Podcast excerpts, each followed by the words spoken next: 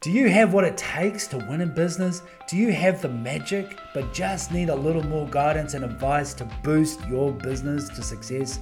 Join me, William Farmer for Business, the Art of Winning podcast. This podcast is for business owners, entrepreneurs, young professionals who just want to transform their business and grow to its full potential.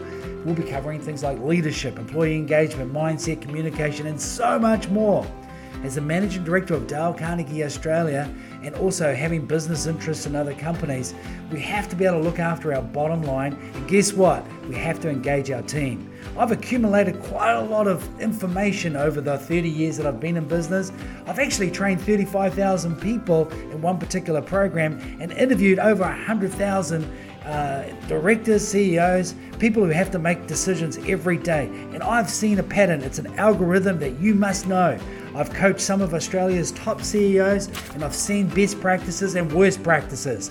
What are you waiting for? Listen to Business, the Art of Winning, and win in your life.